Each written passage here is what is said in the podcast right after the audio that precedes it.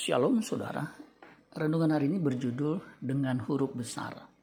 Kelatihan 6 ayat 11 sampai 15. Lihatlah bagaimana besarnya huruf-huruf yang kutulis kepadamu dengan tanganku sendiri.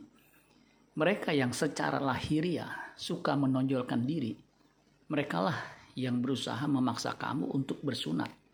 Hanya dengan maksud supaya mereka tidak dianiaya karena salib Kristus sebab mereka yang menyunatkan dirinya pun tidak memelihara hukum Taurat. Tetapi mereka menghendaki supaya kamu menyunatkan diri, agar mereka dapat bermegah atas keadaanmu yang lahiriah. Tetapi aku sekali-kali tidak mau bermegah selain dalam salib Tuhan kita Yesus Kristus. Sebab olehnya dunia telah disalibkan bagiku, dan aku bagi dunia. Sebab bersunat atau tidak bersunat tidak ada artinya. Tetapi yang menjadi ciptaan baru, tetapi menjadi ciptaan baru itulah yang ada artinya.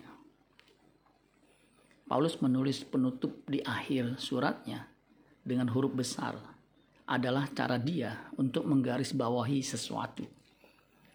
Paulus memanfaatkan bagian terakhir ini sebagai sarana untuk menggarisbawahi sejumlah penekanan dari seluruh surat ini, yaitu menekankan pentingnya dan cukupnya salib serta perpecahan yang dihasilkannya di antara orang-orang percaya dan orang-orang dunia atau guru-guru palsu. Guru-guru palsu sangat bersemangat melakukan hal-hal lahiriah dari agama.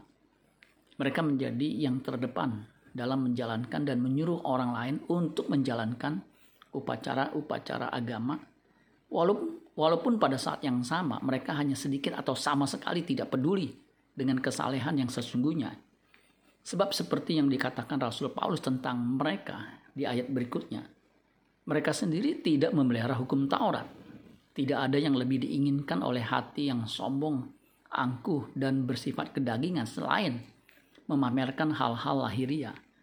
Dan mereka puas menjalankan perintah agama sejauh itu membantu mereka mempertahankan ego mereka tetapi sering kali orang-orang yang paling ingin memamerkan agama paling sedikit memahami hakikatnya.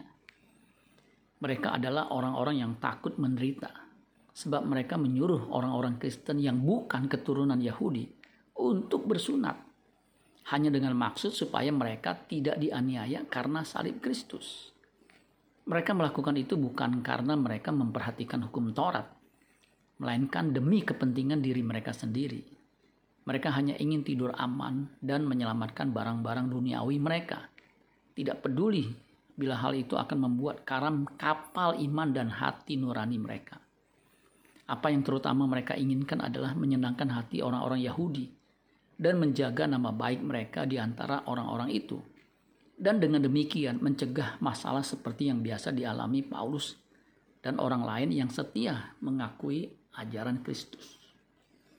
Kekristenan sejati mengajarkan kehidupan yang diubahkan menjadi ciptaan baru, yaitu orang Kristen yang berperilaku seperti Kristus.